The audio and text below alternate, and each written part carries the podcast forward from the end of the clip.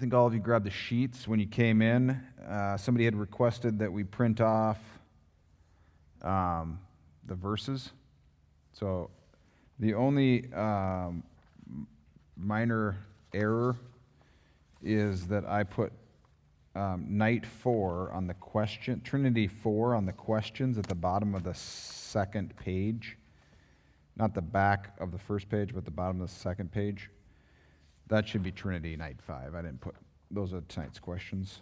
Um, and then this biblical doctrines or biblical foundations for Trinitarian doctrine, this is something that Derek put together um, for the, uh, the pilot class that we did on Wednesday night. So if you have this, you already have that. So,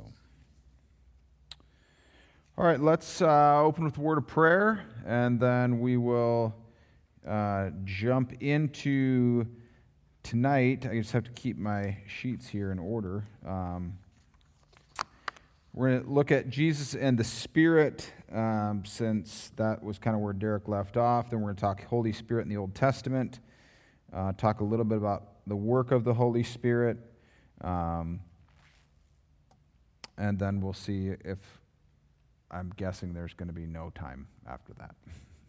so, Dave, ask and you shall receive your verses in somewhat of a compact fashion. So, all right, let's uh, open with a word of prayer. Heavenly Father, we come to you tonight and we thank you for the time that we have already experienced together and for uh, not just the time that we have experienced together during this uh, slot of our week, but also the time that you have continued to linger in our thoughts and minds and have continued to work as we ruminate on the things that we have been uh, exploring in your word and with each other. And we just continue to pray that you would uh, reveal yourself to us through your spirit through this time. In Jesus' name, amen. All right, so um, let's look at a little bit of Jesus and the Spirit. I know last week uh, you guys were talking about a whole bunch of different things. Um, some things were a little bit more, shall I say, palatable than other things. Uh, Derek said, I asked how it went, and he said it was going great until it wasn't, uh, meaning the last 15 minutes. Maybe that's why we're seeing the numbers of folks that we're seeing tonight. I blame Derek because he's not here. So, first of all, when we look at uh, the relationship of Jesus and the Holy Spirit, we have to look at um, his birth narrative. And to that, we go to Luke chapter 1, uh, verse 35. Well, we can start in verse 34. Mary is having this conversation with the angel. And she says to the angel, How will this be since I am a virgin? And the angel answered her, the Holy Spirit will come upon you, and the power of the Most High will overshadow you. Therefore, the child to be born will be called, the, called Holy, the Son of God. So, right away, we see this uh, in the life of Jesus. His birth is a Trinitarian act. And so, we see this union between uh, the Trinity in the incarnation of Jesus. If we continue on, uh, in the same verse or the same chapter of Luke, um, verses 41 and 42.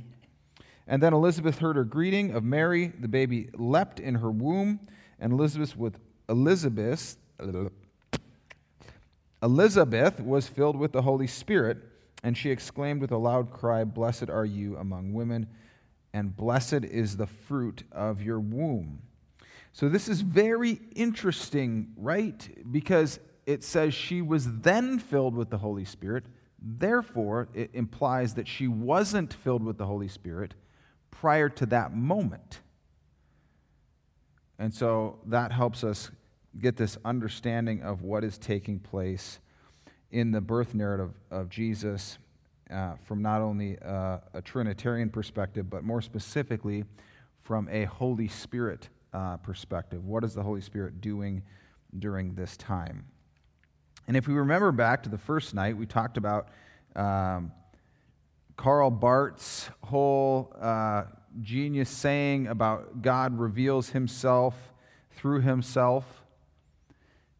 We see the work of the Holy Spirit as God revealing himself to us. So, in essence, we can't know God without the work of the Spirit. And we see this here in the life of Elizabeth. She is able to understand and fully see who Jesus is in his in utero status. I know she's not literally seeing uh, him in Mary, but in, I mean, in essence, she is. But it, if it wasn't for the Holy Spirit, she would not have that information. And so that kind of tips our hand a little bit to how we understand the work of the Holy Spirit, not only in the Old Testament, but outside um, of those who are believers. Then we continue in the same uh, Lucan narrative, verse 67. And his father Zechariah was filled with the Holy Spirit and prophesied saying, Blessed be the Lord God of Israel, for he has visited and redeemed his people, and has raised up a horn of salvation for us in the house of his servant David, as he spoke by the mouth of his holy prophets from of old. And so we see this, you know, when we ask, what is the Holy Spirit's main function in the Old Testament, we get a, a, a glimpse of it here. It's the, the work of the prophetic utterance. And so Luke is describing what has happened. Again, Zechariah is not filled with the Spirit in advance of this moment. It's, it's the old adage uh, Was David a Christian? And the answer is no, he wasn't. He was a Jew. So, was, uh, was Zechariah filled with the Holy Spirit, yes, at this moment, but it also implies that after this, the Holy Spirit would have no longer uh, been filling him completely. Paul's look at this, if we look at Romans, uh, Romans chapter 1, it's interesting because as we, um, and I know I said last time I'm not going to skip around, I'm going to go chronologic or whatever in order in the Bible. I take that back. Going to change it all up tonight. Um, let's start in verse 1 of chapter 1 of Romans, Paul's letter to the Romans. Paul, a servant of Christ Jesus, called to be an apostle, set apart for the gospel of God, which he promised beforehand through his prophets in the Holy Scriptures, concerning his Son, who was descended from David according to the flesh, and was declared to be the Son of God in power according to the Spirit of holiness by his resurrection from the dead, Jesus Christ our Lord, through whom we have received grace and apostleship to bring about the obedience of faith for the sake of his name among all the nations. So here we see this Trinitarian work, and Paul revealing his Trinitarian view of its how is this taking place? Well, it's taking place by the Spirit of holiness, of holiness. So it's the Spirit who's doing this work in the life of Christ and in the resurrection of Christ that, that we see the tandem exercise of God's work here on earth through Jesus and through the Spirit. One of the things that I love uh, about the opportunities that we afford the distinct voices or differing voices. Derek said some things last week, and I was like, interesting. I would not have said that in that way. I would have probably said it uh, completely differently. And I know now you're all like, oh, what did he, what, it doesn't matter. What, what matters is we don't all have to agree on parsing some of these things out, and that's kind of what makes it cool. So, Paul here is letting us understand how the Spirit is working in conjunction with uh, Jesus, not only through his uh, life, his being bornness, um, but also through his death and resurrection. If we flip back to John, the Gospel of John, hopefully all these um, John references has continued to inspire you to dig more into the fascinating Gospel of John.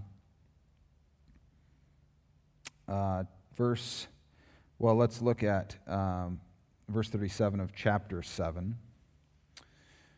Uh, uh, John says this On the last day of the feast, the great day, Jesus stood up and cried out, If anyone thirsts, let him come to me and drink. Whoever believes in me, as the scripture has said, out of his heart will flow of rivers of living water.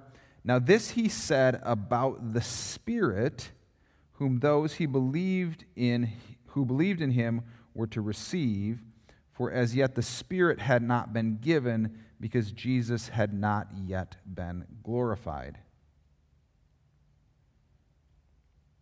So, we see Jesus declaring his view of the Spirit and what the function of the Spirit will be.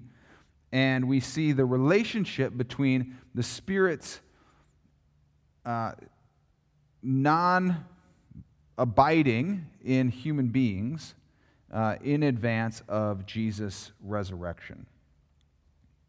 So we see that Jesus is declaring that it is by the Spirit that we will have living water flow from us.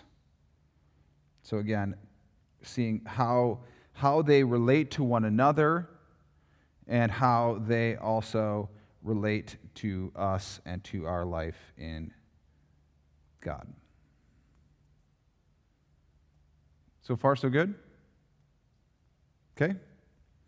Um, then, of course, we should um, look at Acts chapter 2 because that is um, very important book or uh, section as we look at the Spirit uh, and the pouring out of the Spirit. But we're going to look in advance um, of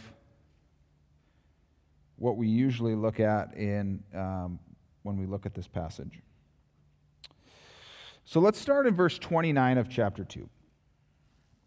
Brothers and sisters, I may say to you with confidence about the patriarch David that he both died and was buried, and his tomb is with us uh, to this day. Being therefore a prophet, and knowing that God had sworn with an oath to him that he would set one of his descendants on his throne, he foresaw and spoke about the resurrection of the Christ, that he was not abandoned to Hades, nor did his flesh see corruption.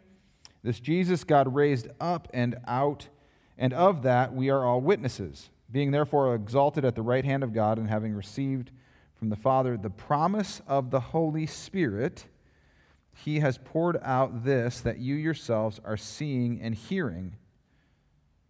So the, we see that how this is all functioning together and the relationship between the Father, the Son, and the Spirit, and this this pouring out language, as uh, Derek was talking about last week, as Paul uh, relates it to Philippians, and Jesus pouring himself out. We see this vessel, this imagery of the Holy Spirit being poured out um, on these people.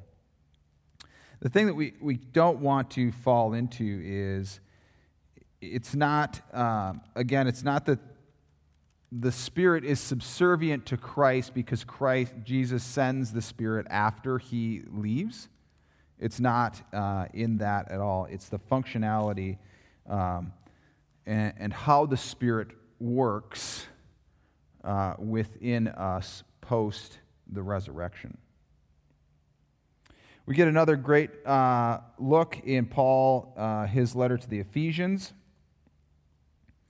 In you know, he's looking backwards and, and talking and exp- exploring, expressing um, some key passages that they would have understood. Here's what I found.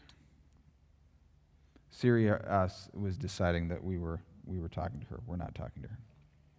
There is one body and one spirit, just as you were called to one hope that belongs to your call one Lord, one faith, one baptism, one God and Father of all, who is over all and through all and in all, but grace was given to each one of us according to the measures of Christ's gift. What is the measure of Christ's gift? Paul is implying and saying that it is the Holy Spirit. Therefore, it says, when he ascended on high, he led a host of captives and he gave gifts to men and women. So we see this. You know, this is Paul setting up when he's going to talk about the fruit of the Spirit, the gifts of the Spirit. We see that, that the Holy Spirit and his relationship to Jesus is in this gifting uh, fashion. One last set of verses in Hebrews uh, about the relationship of Jesus and the Spirit is in chapter 9 of verse chapter 9 of Hebrews starting in verse uh, 14 of chapter 9. How much more will the blood of Christ, who through the eternal Spirit offered himself without blemish to God, purify our own conscience, consciousness, conscience from dead works to serve the living God. Therefore, he is the mediator of a new covenant, so that those who are called may receive the promised eternal inheritance, since a death has occurred that redeems them from the transgressions committed under the first covenant. So we see again, it is through the Holy Spirit that Jesus is able to do what Jesus does in the atoning work of his death and resurrection.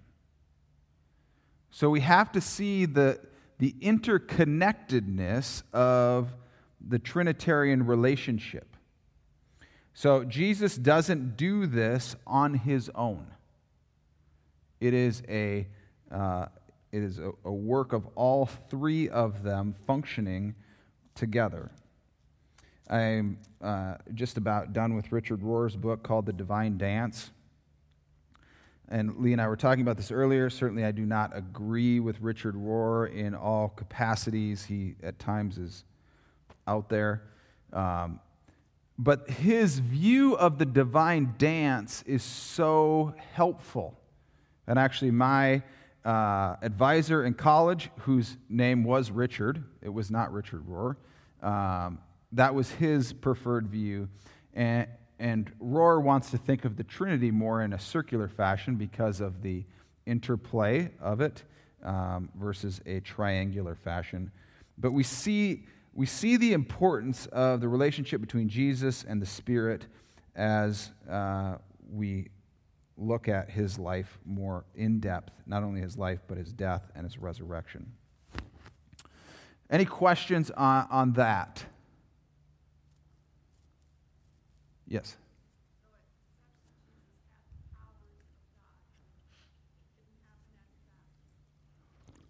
Mm. At conception, did Jesus have the powers of God? Um, I would say no.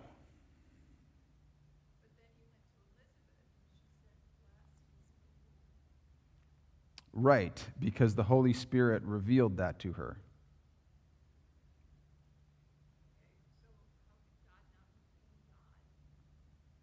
Well, if he were to pour out himself,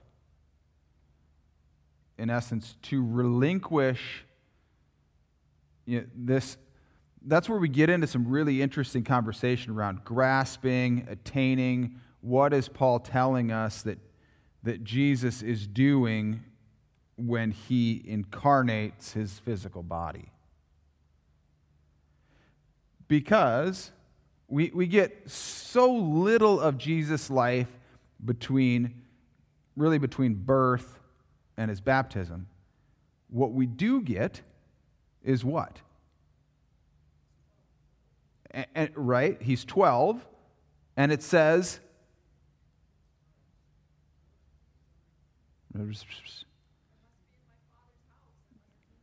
yeah, and then after that, it says Jesus and he grew in knowledge and wisdom. So that is a direct implication that, that his knowledge was not omniscient at that point. Because if it was omniscient, then what is the Bible saying that he's growing in knowledge and wisdom? If you're all knowing, that means you can't grow in knowledge or wisdom.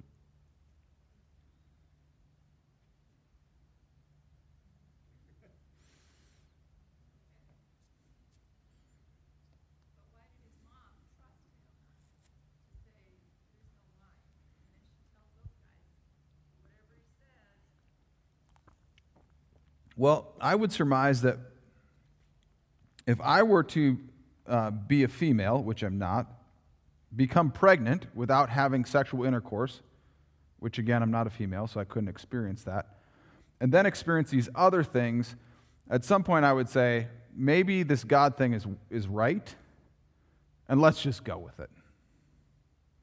And so she's moving in this. I mean, when we look at her, the Magnificat, she clearly has had an encounter with God that is moving her in a trajectory where she sees who her child is very early on. And that, she doesn't do it on her own, she does it through the Holy Spirit.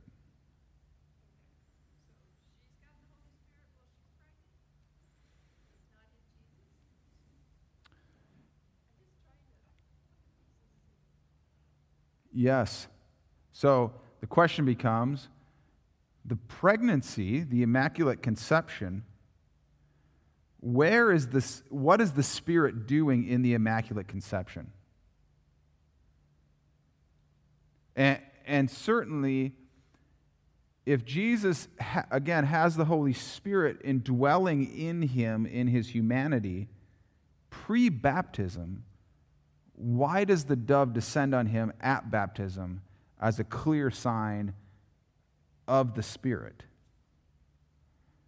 But we see the Spirit clearly can descend on someone and, and embody or be in somebody for a period of time and then leave.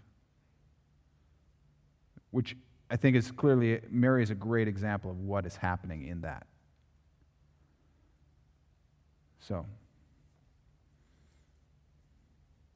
Um, other questions? Yes.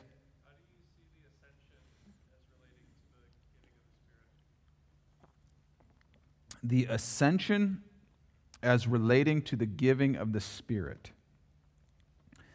Uh, honestly, I've never really thought about it. you want to say more and maybe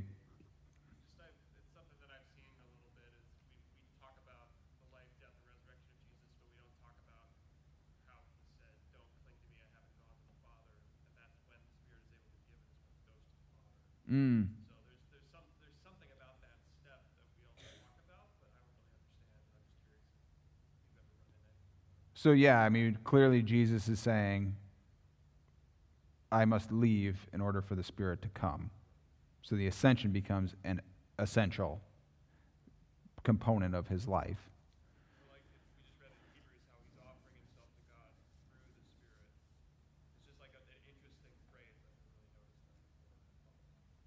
Yeah, it's very fascinating. You know, how is that even? How does that even work? And you know, to further that, if the ascension is such a huge deal, which clearly in our tradition we have, we don't make it a big deal. Why don't we make it a big deal? I mean, we could have a whole other weekend celebrating and spending money on flowers, and maybe we could all buy balloons and we could like go outside and release them. They'd be biodegradable with biodegradable string. we could start. We just make up. But the, the problem with that is there is a church calendar that tells us when we would celebrate that. We just reject it completely. So, yeah, Gunnar, I've never thought of it, but that's an interesting, uh, interesting thing.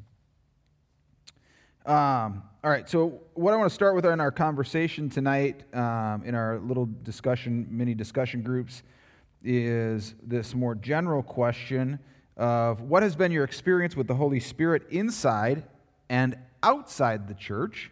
Okay, I want to include both of those things. And then, why do you think the Holy Spirit has been downplayed in certain traditions? I'm not assuming that it's been downplayed in whatever tradition you find yourself uh, either growing up in or currently residing in, uh, but certainly it has been downplayed in certain traditions. So, take some time. I will tell you tonight, I'm setting a timer, and once the timer goes off, there is no more time. You get no more time. So use your time wisely in your discussion groups. Uh, questions on the screen. Okay, that's 10 minutes. Too bad. Too bad.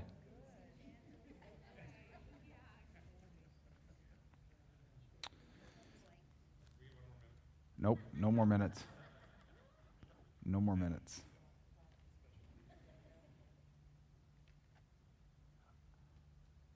Um, you can certainly continue this conversation as long as you want at 8 o'clock. I would even let you stay in the building. Just text me when you're out and I'll lock it up. Um, thoughts or comments about that discussion?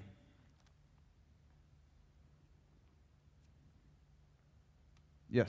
An example of outside the church, the Holy Spirit working outside the church. Yes. Is that a null set? Is that what? Null set. Is that possible? The Holy Spirit works outside the church. Is it possible for the Holy Spirit to work outside the church? Great question. God, that is a great question.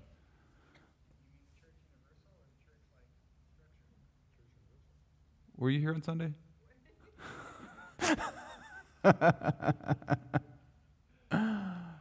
what did some other groups say?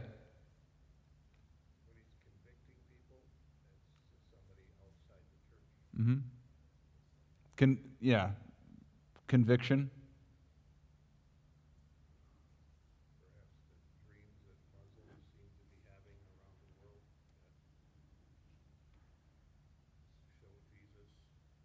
Yeah, sure. Supernatural dreams that are bringing people to faith.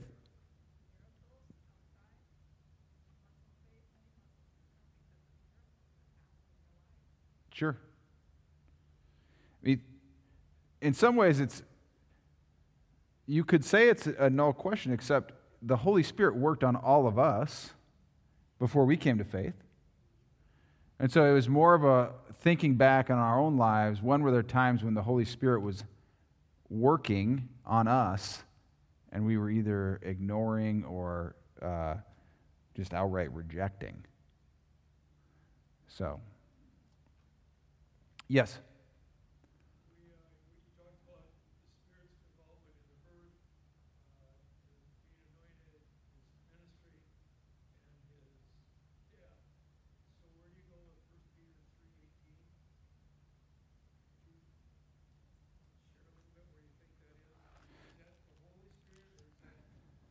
When it talks about Christ's Spirit, right, is that the Holy Spirit or is that Jesus' earthly spirit? Yeah, so uh, working with, going back to discussing the Spirit's role within the life of Christ. Yeah, so like let's look at 1 Peter. Um, oh, this looks very familiar.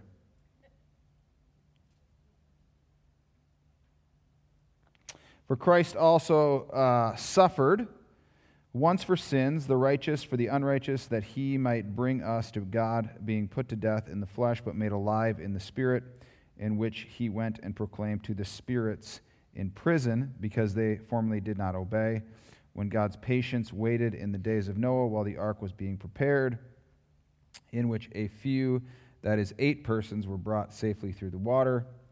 Um, so that becomes this great debate around uh, how do we understand spirit in us? And uh, you know in the spiritual sense of spirit be, meaning small s versus big s when we talk small g god versus big g god um, being made alive in a supernatural way to go and preach to the spirits in prison is more than likely the interpretation of that passage. And we could rewind the tape on what I said back i when we went through this passage this, uh, this last year, because some, somebody from over here asked a similar question. I think it might have even been Carol. What do we do with Jesus' spirit? Because if he's, we all have a spirit. I mean, that's, that's the idea in the Trinitarian concept of being made in the image of God. Um, and so, is Peter referencing the spirit, the human spirit of Jesus? More than likely would be the implication because he's using a small s versus the Holy Spirit. So, being made alive in the spirit, small s spirit, to uh, engage with the other uh, spirits are in, who are in prison. And again, there's like all the commentators are like, we have no idea what this means. And we'll spend 40 pages telling you what, it, what we think it means, even though we just said we have no idea what this means. So, again, it's one of those when there's less clarity, there's more paperwork to do. so, um, so yeah, getting back to that idea of how does the Holy Spirit work outside the church, um, I think is an interesting thing for us to ask, and it gets into you know what is the Holy Spirit doing. Um, The Holy Spirit involved with like what we call natural law or conscience. People have this innate feeling of what's right and wrong. I thought that was Jiminy Cricket. Yeah, I mean that becomes a great whole great discussion, you know, around natural law. Um, you know, when we look at, at uh, when we look at the beginning of Romans, uh, chapter one, verse twenty, when Paul talks about, you know, we are without excuse. Is he implying that the work of the Holy Spirit is powerful enough to lead one to faith? That's making us without excuse? Is it this idea of natural revelation? which some people really cringe at. Um, I certainly don't have as I don't have a problem with uh, as much. Um, so I don't think we. I think we could look from our perspective and say the the overall conscience of natural law would be a work of the Spirit. You know, when we talk about general revelation versus special revelation, general revelation being all of the knowledge that you can glean outside of Jesus Christ, um, outside of the work of the, the Spirit. Um, I think it gets into that. But where is the source of that coming from? Well, we would say the source of all things is God, and how is God functioning, or how is God acting? Well, He's acting through the Spirit, as the Spirit, in the Spirit. So, does that answer your question? Or, or you're just musing out loud? You're just digressing for us all?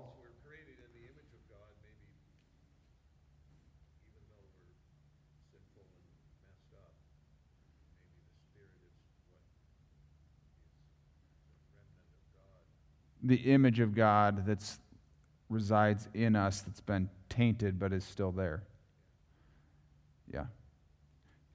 To further the metaphor, every, every bent board is straight at some centimeter. All right, let's look at the Old Testament a little bit, because you know it's always this great question around how do we view the Holy Spirit in the Old Testament, and it certainly is there.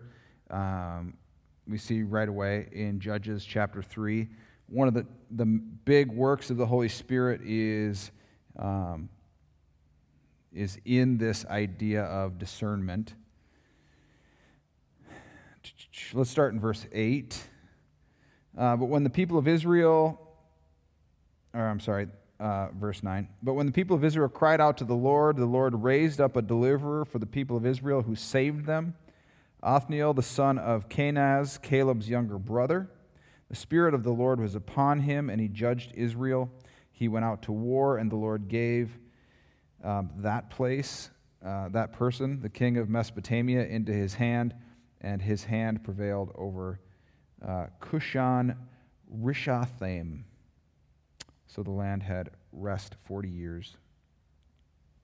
So, this idea of God's discernment upon an individual, God residing on a particular individual um, for his discernment. Likewise, uh, when we flip to 1 Samuel chapter 10, obviously the anointing is a key component of the Old Testament. Um, so, if we look at 10:6, then the Spirit of the Lord will rush upon you, and you will prophesy with them and be turned into another man, which is a whole other conversation. Now, when these signs meet you, do what your hand finds to do, for God is with you. Uh, then go down before me at, to Gilgal, and behold, I am coming down to you to offer burnt offerings and to sacrifice peace offerings. Seven days you shall wait until I come to you and show you what you shall do. And then in verse 10, when they came to Gibeah, behold, a, a group of prophets met him, and the Spirit of God rushed upon him, and he prophesied among them. You know, when we look at the concept of prophecy in the Old Testament, it's literally being a mouthpiece of God. You know, throughout the prophetic utterances, there is "Thus says the Lord." It's the Holy Spirit working in and through the prophets to speak what God would have them to speak. Speaking of prophets, if we go to Isaiah chapter 40, verse 12 Who has measured the waters in the hollow of his hand and marked off the heavens with a span and closed the dust of the earth in a measure and weighed the mountains in scales and, and the hills in a balance? Who has measured the Spirit of the Lord, or what man shows him his counsel? And then again in Isaiah chapter 63.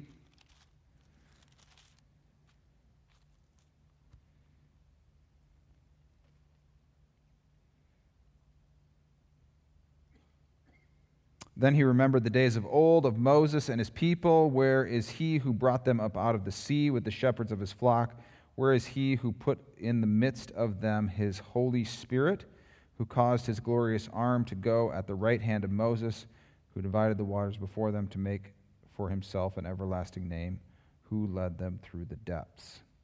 So, even notice here, I understand this is Hebrew poetry, but that the writer, Isaiah, is saying, he's not saying that he put the Holy Spirit in them, he's saying he put it in the midst of them. And so we get this clear distinction between at what point the Holy Spirit is indwelling people, individuals, and at what point the Holy Spirit is in their uh, physical midst. Uh, if we look at Haggai, or the often unpronounced Haggai, there's Haggai, which may be in the running for our uh, class for this next year, potentially. It's not been excluded.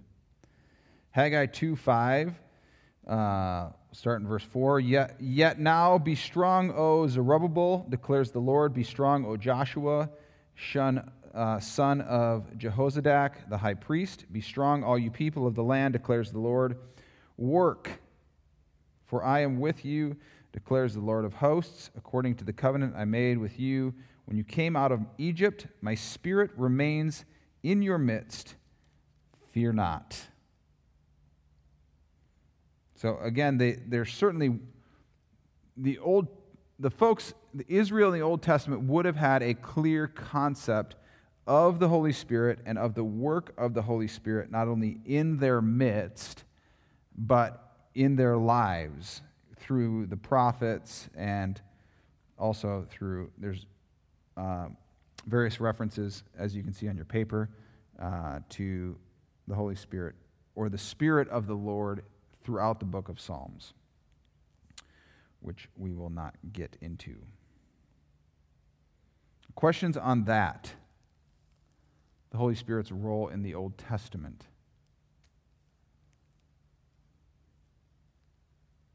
Yes.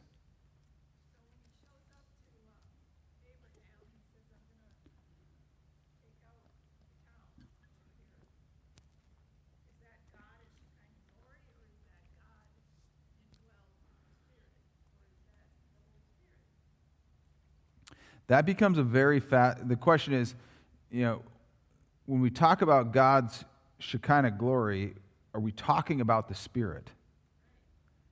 And that becomes a very interesting and fascinating conversation. You know, was God, was the Spirit what was guiding them by fire and by, you know, the cloud? That's a great question that we can't, I mean, we can't really differentiate. Um, we don't know. because what I would say is God's glory is not the Holy Spirit.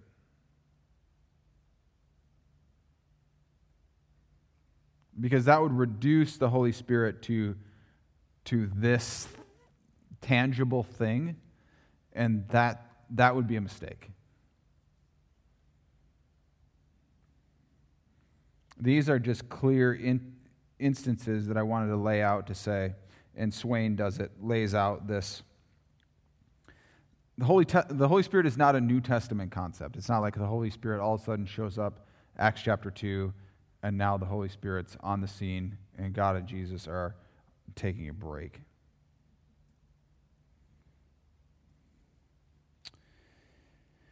So, clearly, we see the activity of the Holy Spirit not only in the Old Testament, but also in the life of, of Jesus. So, this next question I want us to discuss, or if you want to go back and re uh, discuss or continue your discussion on the first two questions, I will never know. But the Spirit will. What does the role of the Spirit in the Old Testament and its relationship to Jesus teach us teach you about the role of the Spirit in your life. So, the role of the Spirit in the Old Testament and the role of the Spirit in the life of Jesus teach us about the role of the Spirit in our lives today. Okay? 10 minutes exactly for you online. You can fast forward exactly 10 minutes. All right, 10 minutes. Thoughts or questions? Okay. And I love that we are once again looking at Old Testament,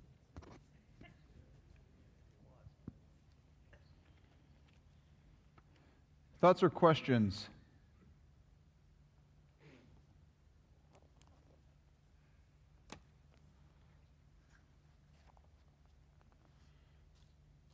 together.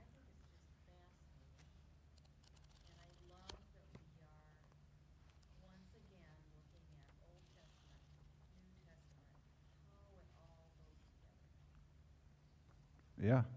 Blending it all together.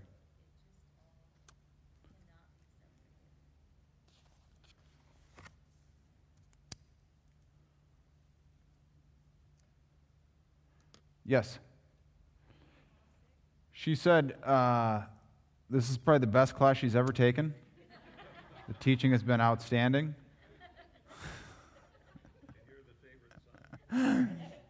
she said how to be able to look at both Old and New Testament and blend them together and, and see them as a, a collective whole is very uh, informative and helpful. So, um, so Francis Chan wrote this book, The Forgotten God. If you're looking for a great book on the Holy Spirit, this is um, right at the top of my list. It's very approachable. He says this, which I th- think is, uh, is really great. Uh, he says, when people give their lives to God in exchange for a ticket out of hell, there is often no turning or change of direction, which is the definition of repentance. If all you want is a little Jesus to spiritualize your life, a little extra God to keep you out of hell, you're missing out on the fullness of life you were created for. Not only this, you don't need the Holy Spirit. You don't need the Holy Spirit if you are merely seeking to live a semi moral life and attend church regularly. You can find people of all sorts in many religions doing that quite nicely without Him. You only need the Holy Spirit's guidance and help if you truly want to follow the way of Jesus Christ. Okay, on that note, uh, let's look a little bit at, at what do we see the New Testament writers telling us about the role of the Holy Spirit. So let's start first in John chapter 3 uh, with what Jesus is telling us about the, the Holy Spirit. This is the famous Nicodemus passage um, where he is talking to Nicodemus about his life and the being born again business. Jesus answered him, Truly I say to you, verse 3, uh, unless one is born again, he cannot see the kingdom of God. Nicodemus said to him, How can a man be born when he is old? Can he enter a second time into his mother's womb and be born? Jesus answered, Truly, truly, I say to you, unless one is born of water and the Spirit, he cannot enter the kingdom of God. That which is born of the flesh is flesh, and that which is born of the Spirit is spirit which is interesting here, you know, getting back to the conversation about First Peter, you see the, the distinction of spirit, capital S, and spirit, uh, lowercase s. Spirit, the word for spirit in the Greek is uh, pneuma, which is also can be translated uh, sound, noise, or voice. Um, that's why I don't translate the Bible. If we look at Acts, again, this is the words of Jesus right before his ascension, Acts chapter 1. Yes?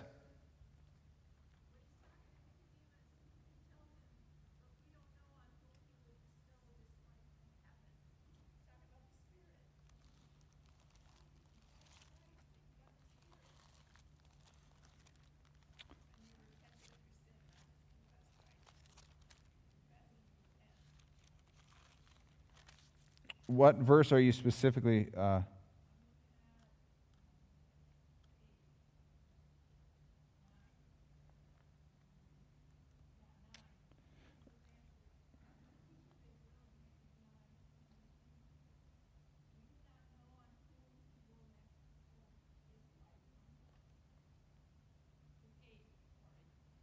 Okay, verse 8. Um, the wind blows where it wishes, and you hear its sound, but you do not know where it comes from or where it goes. So it is with everyone who is born of the Spirit. Nicodemus said to him, How can these things be? Jesus answered him, Are you the teacher of Israel, and yet you do not understand these things? Truly, truly, I say to you, we speak of what we know and bear witness to what we have seen, but you do not receive our testimony. If I have told you earthly things and you do not believe, how can you believe if I tell you heavenly things? No one has descended into heaven except he who descended from heaven, the Son of Man. And as Moses lifted up the serpent in the wilderness, so the son of, must the Son of Man be lifted up, that whoever believes in him may have eternal life. So, um,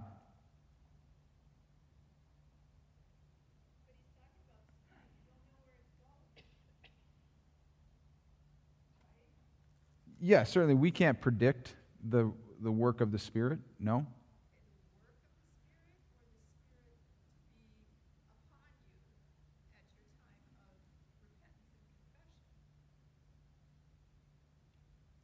I guess I'm, I'm having a hard time understanding the difference.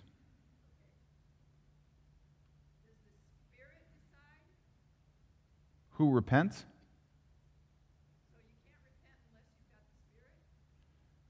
Well, let's, uh, let's look at what Jesus says later before he ascends in Acts chapter 1. about the timing of the Spirit. In verse 7 of chapter 1, he says to them, It is not for you to know times or seasons that the Father has fixed by his own authority. Which is, we could talk about that different time all night. But you will receive power when the Holy Spirit has come upon you, and you will be my witnesses in Jerusalem and all Judea and Samaria and to the end of the earth. So clearly, the Holy Spirit descends upon you. Okay? At your conversion. That, that is the being born again process. And Jesus is, he's alluding to Nicodemus. You know, he wants, Nicodemus takes such a concrete thing. You're telling me I have to physically be born again? And he takes it and he just says, Well, let's take your little brain and just blow it out to here. Because you can't be born again physically, it's a spiritual thing. And just like with the wind, you can't see the Spirit's actual movement, but you can feel its movement.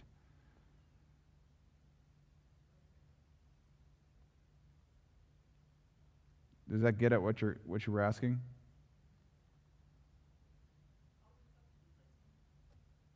Okay. So here, Jesus clearly is saying, in, before he ascends,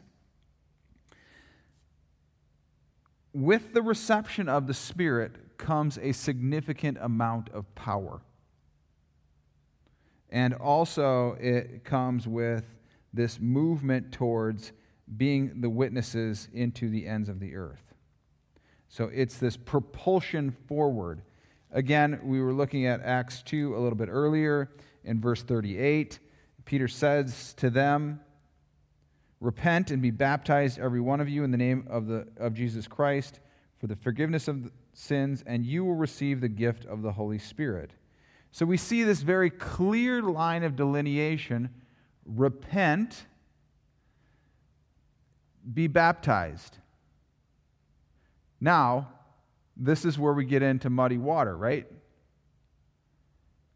What is he saying when you receive the Spirit? After you're baptized? So you don't receive the Spirit until you're baptized? Well, right, your sins are forgiven when you repent.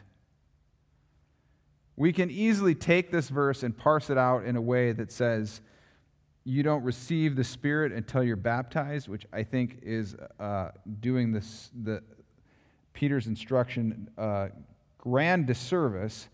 He is implying you will repent and then be baptized immediately. Like the, you know, the Ethiopian eunuch is on the road, and Philip, and he says, I am coming to faith. Why would I wait to be baptized? Let's just do it right now. So let's not uh, miss out on exactly what's going on in that text. The Holy Spirit is received post repentance. If we look at uh, 1 Corinthians chapter 6. You know, Paul talks a lot about the gifts of the Spirit in his letters to the Corinthians.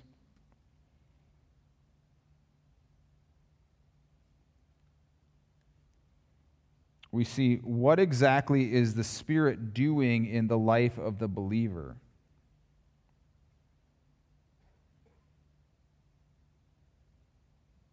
In verse 11. And such were some of you, but you were washed, you were sanctified, you were justified in the name of the Lord Jesus Christ and by the Spirit of our God. So the Spirit is working through this process of sanctification and justification uh, in tandem with Jesus. So it is not it's not, our justification isn't a Jesus only moment. It is a Trinitarian work of God in our lives.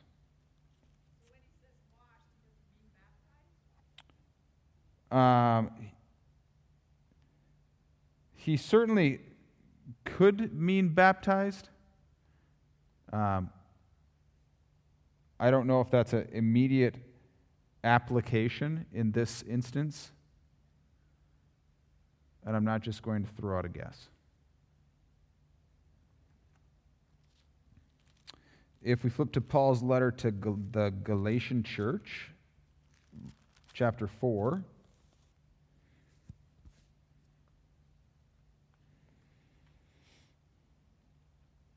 Somebody had asked first night about how do we understand the Holy Spirit and prayer. This gets at that. Verse 6. And because you are sons and daughters, God has sent the Spirit of His Son into our hearts, crying, Abba, Father. So you are no longer slave, but a son or daughter, and if a son or daughter, then an heir through God. So, Paul is implying that it is through the power of the Spirit that we are able to go to God and pray. We know that Jesus prays the, these words on the cross. And so Paul is saying it is by the power of the Spirit that we are able to go to God and, and offer up our prayers. So somebody was asking that right out of the gate. Likewise, in Ephesians chapter 1, yes.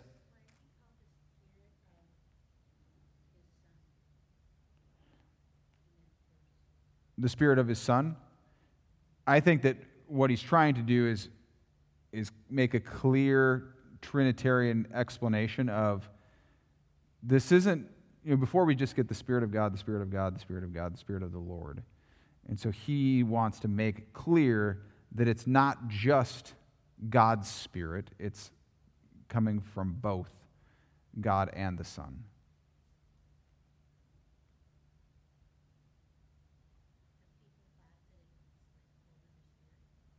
There certainly has been a, some speculation around is it another spirit?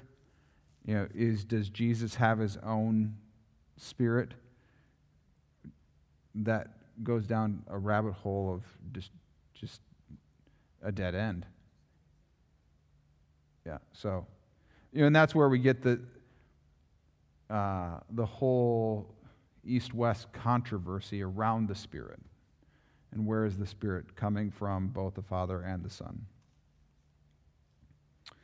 Um, Ephesians chapter 1, 13 and 14. In him you also, when you heard the word of truth, the gospel of your salvation, and believed in him, were sealed with the promised Holy Spirit, who is the guarantee of our inheritance until we acquire possession of it to the praise of his glory. So we see the Holy Spirit's functionality in uh, Ephesians being declared as a seal of our salvation. You know, the assurance of our salvation is clear um, in this, this particular passage. If we look at Titus chapter 3,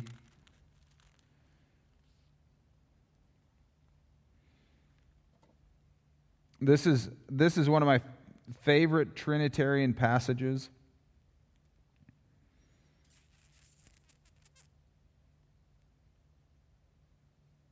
Verse 3 3. He said, Paul is uh, writing, to, and he says this For we ourselves were once foolish, disobedient, led astray, slaves to various passions and pleasures, passing, passing our days in malice and envy, hated by others, and hating one another. But when the goodness and loving kindness of God our Savior, okay, we're seeing this Trinitarian distinction, God our Savior appeared, He saved us not because of works done by us in righteousness, but according to his own mercy, by the washing of regeneration and renewal of the Holy Spirit, whom he poured out on us richly through Jesus Christ our Savior. I mean, that is, that is all of it, all together wrapped into one nice, neat little bow. Like Swain says on page 92, um, in, or 94, sorry, He says the distinctive office of the Holy Spirit in God's unfolding kingdom is to glorify Jesus Christ, God's only begotten Son. God the Spirit crowns God the Son by causing the glory of his, of his eternal, incarnate, crucified, and exalted person to be proclaimed, received, and celebrated to the glory of God the Father. So we see the extreme importance of how the Holy Spirit functions and is working not only throughout uh, Scripture, but in its very Trinitarian um, essence.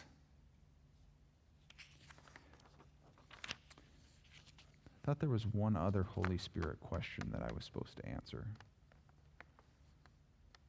That person's probably not here, so it doesn't matter.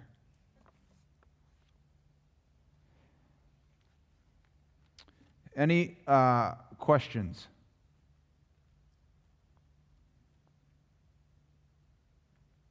This has been an extremely um, general survey.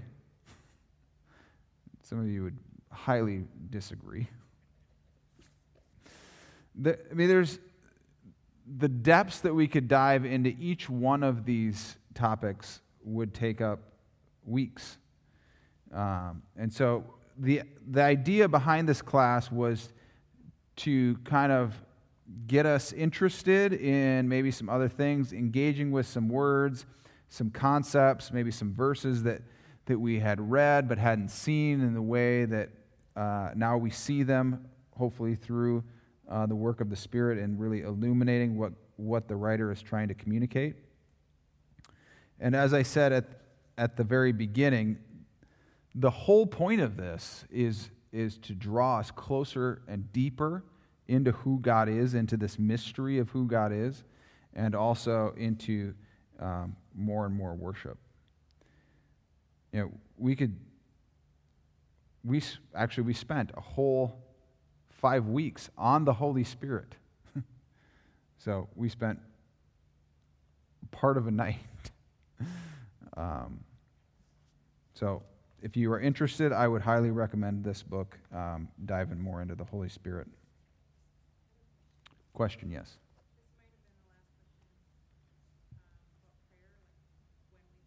Yes.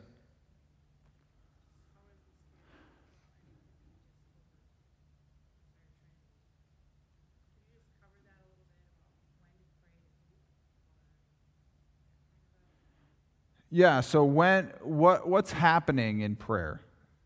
I mean, as essence, was that kind of your question?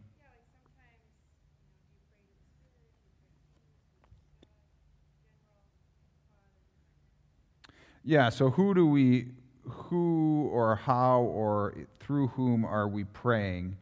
Um, and Rohr talks about prayer at length in his book on the Trinity, The Divine Dance. And you know, he, he brings up this great point. If we think that, that prayer is a transactional event, then, then we're getting it all wrong. He, he says, uh, imagine this cosmic tallying in the heavens around Super Bowl Sunday.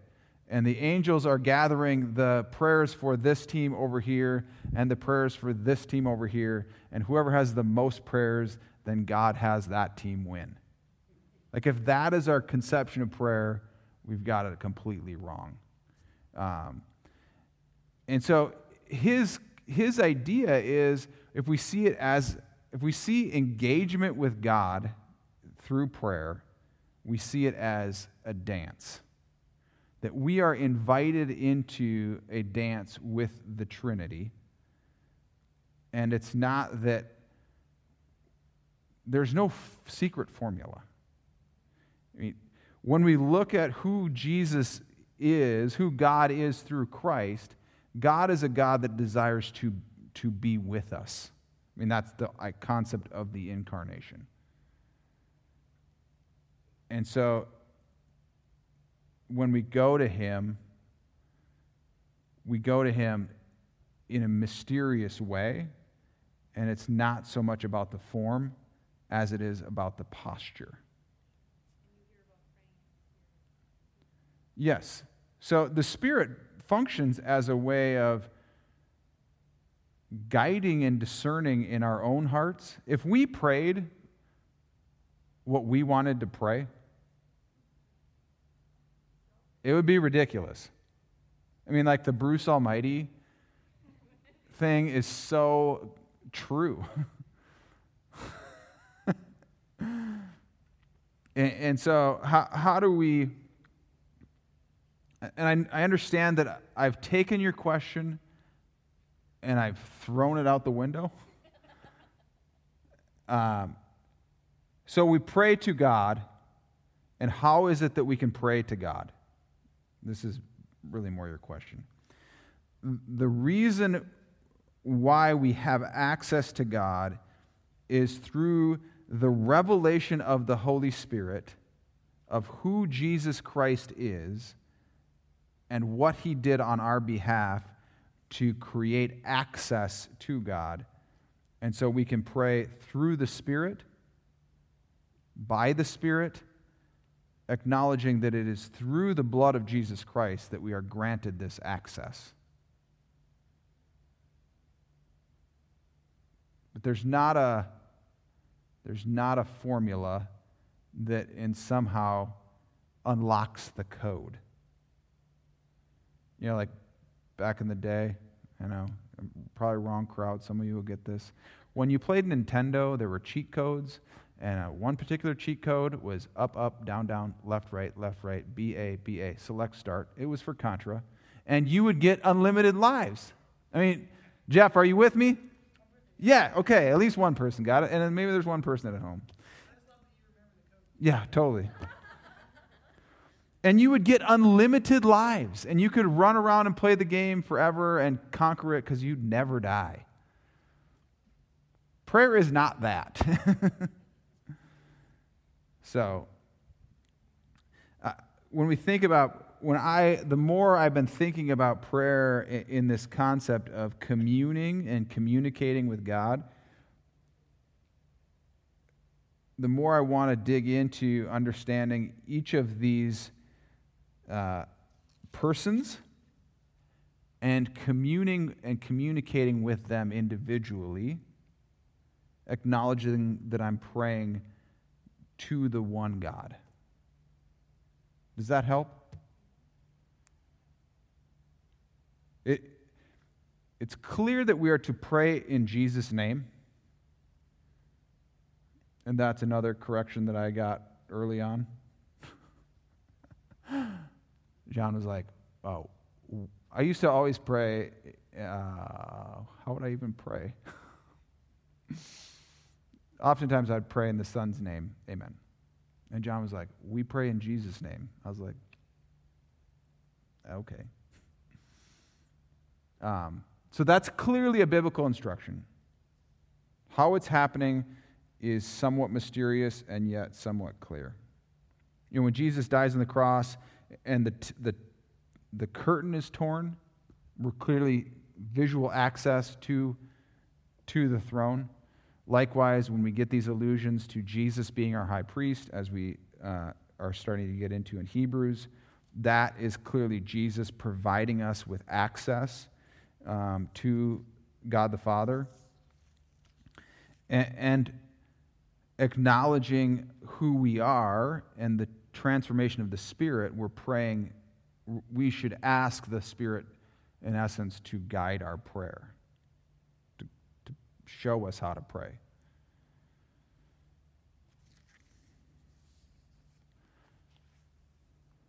Other questions?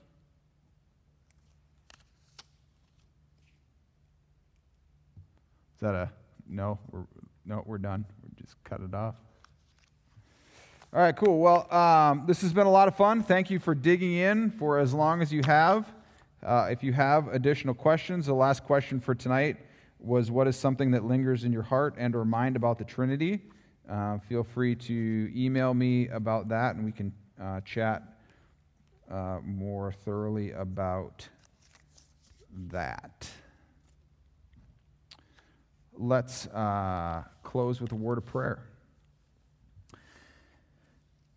Heavenly Father, we uh, again we just thank you for this, for this opportunity, for this opportunity to come together uh, as people seeking after you, as a portion of your body that desires to grow in our understanding of you and to acknowledge the immense love that we have for you and the magnitude uh, of misunderstanding that we often have of you. And so we do ask, Holy Spirit, that you would guide our path, that you would illum- illuminate our path, that you would help give us wisdom and discernment. And as we come to you to pray and to pray with you and to commune with you, we just ask for your guidance and your direction. Most importantly, we ask for your presence to be near us and to be close to us as we seek to draw close to you. In Jesus' name, amen. All right, thanks for coming.